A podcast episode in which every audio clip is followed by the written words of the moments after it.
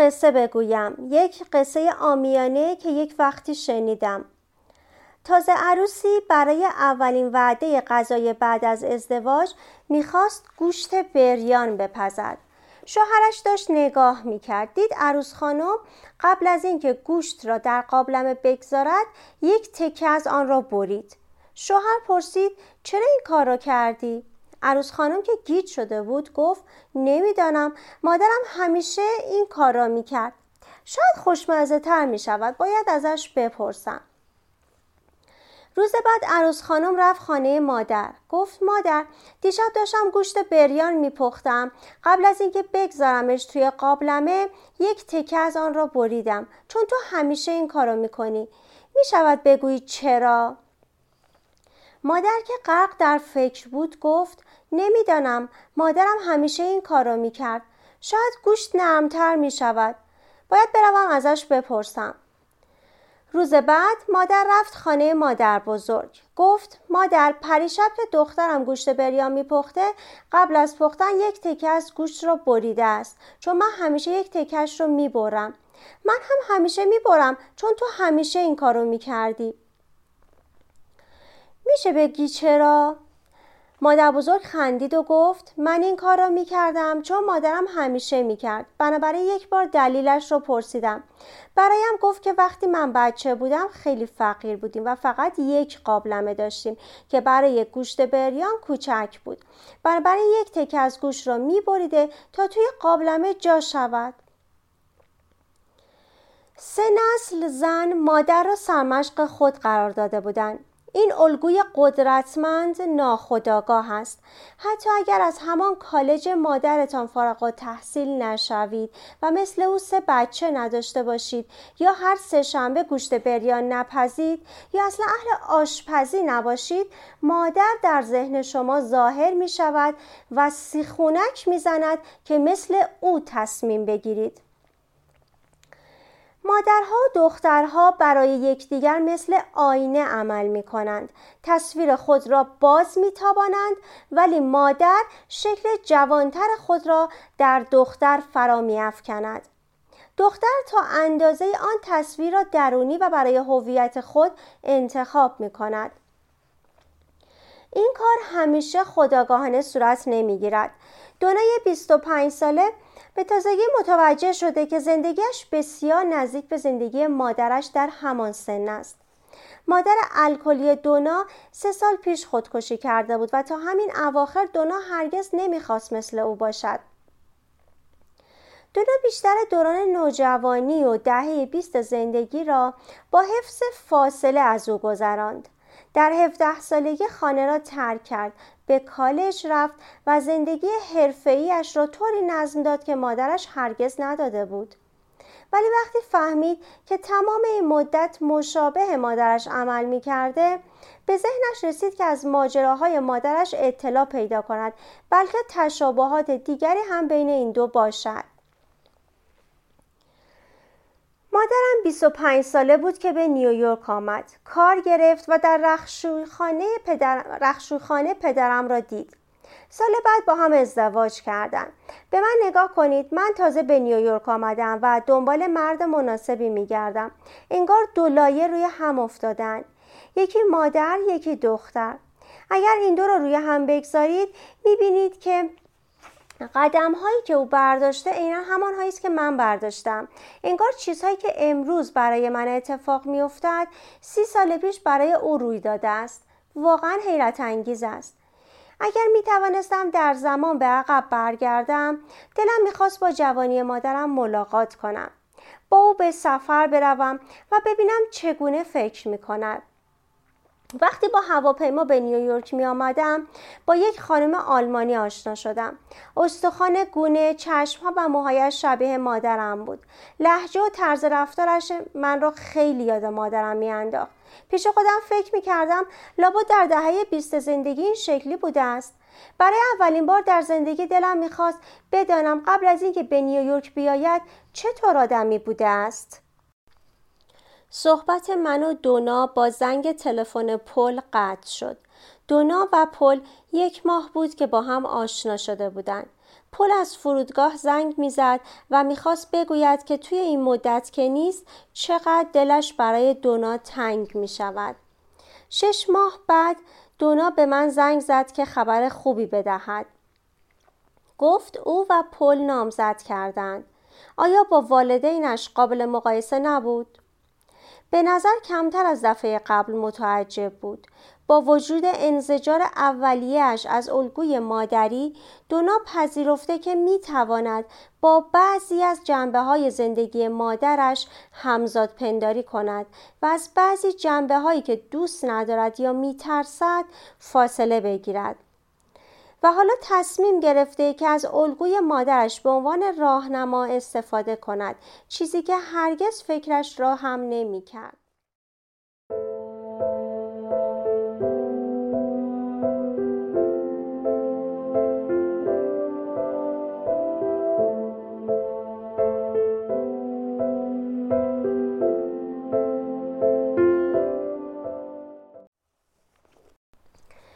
تجربیات دخترها همزاد پنداری با مادر و تمایز با مادر است.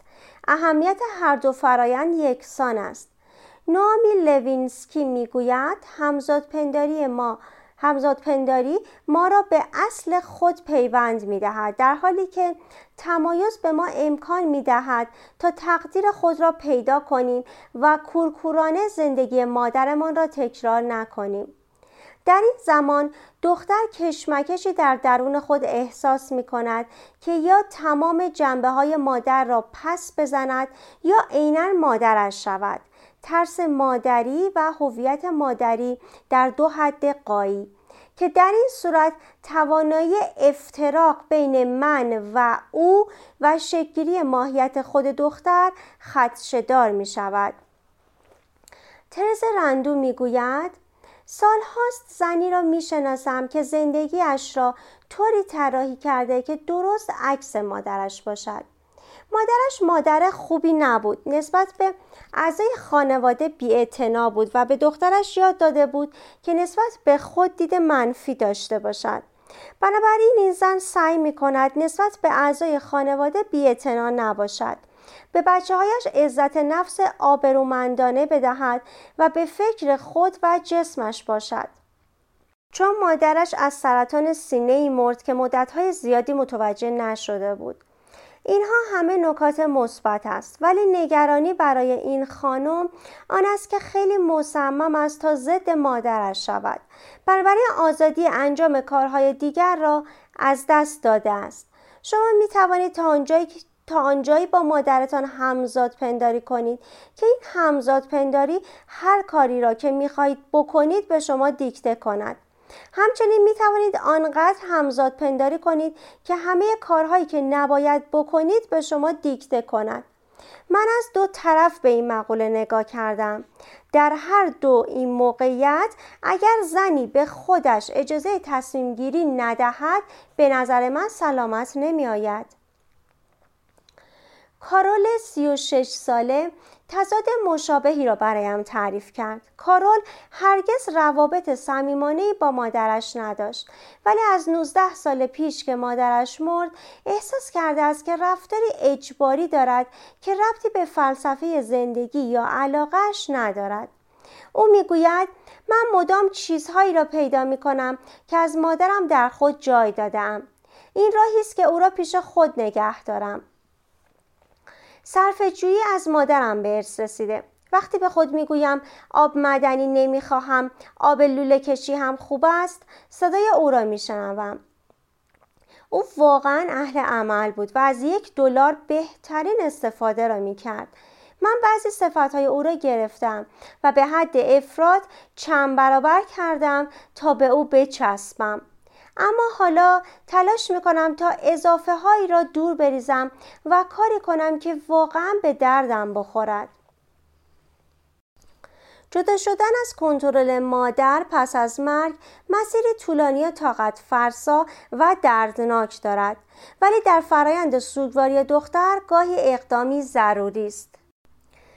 وقتی زنی مثل کارول رفتار مادر را به عنوان جایگزینی برای حضور او برمیگزیند دست برداشتن از ویژگی شخصیت مادر به معنی دست برداشتن از خود مادر کمی بیش از سابق است که به دختر امکان می دهد تا برای شکل دادن به خصوصیت هایی که منحصرا متعلق به خودش است فرصت کافی داشته باشد.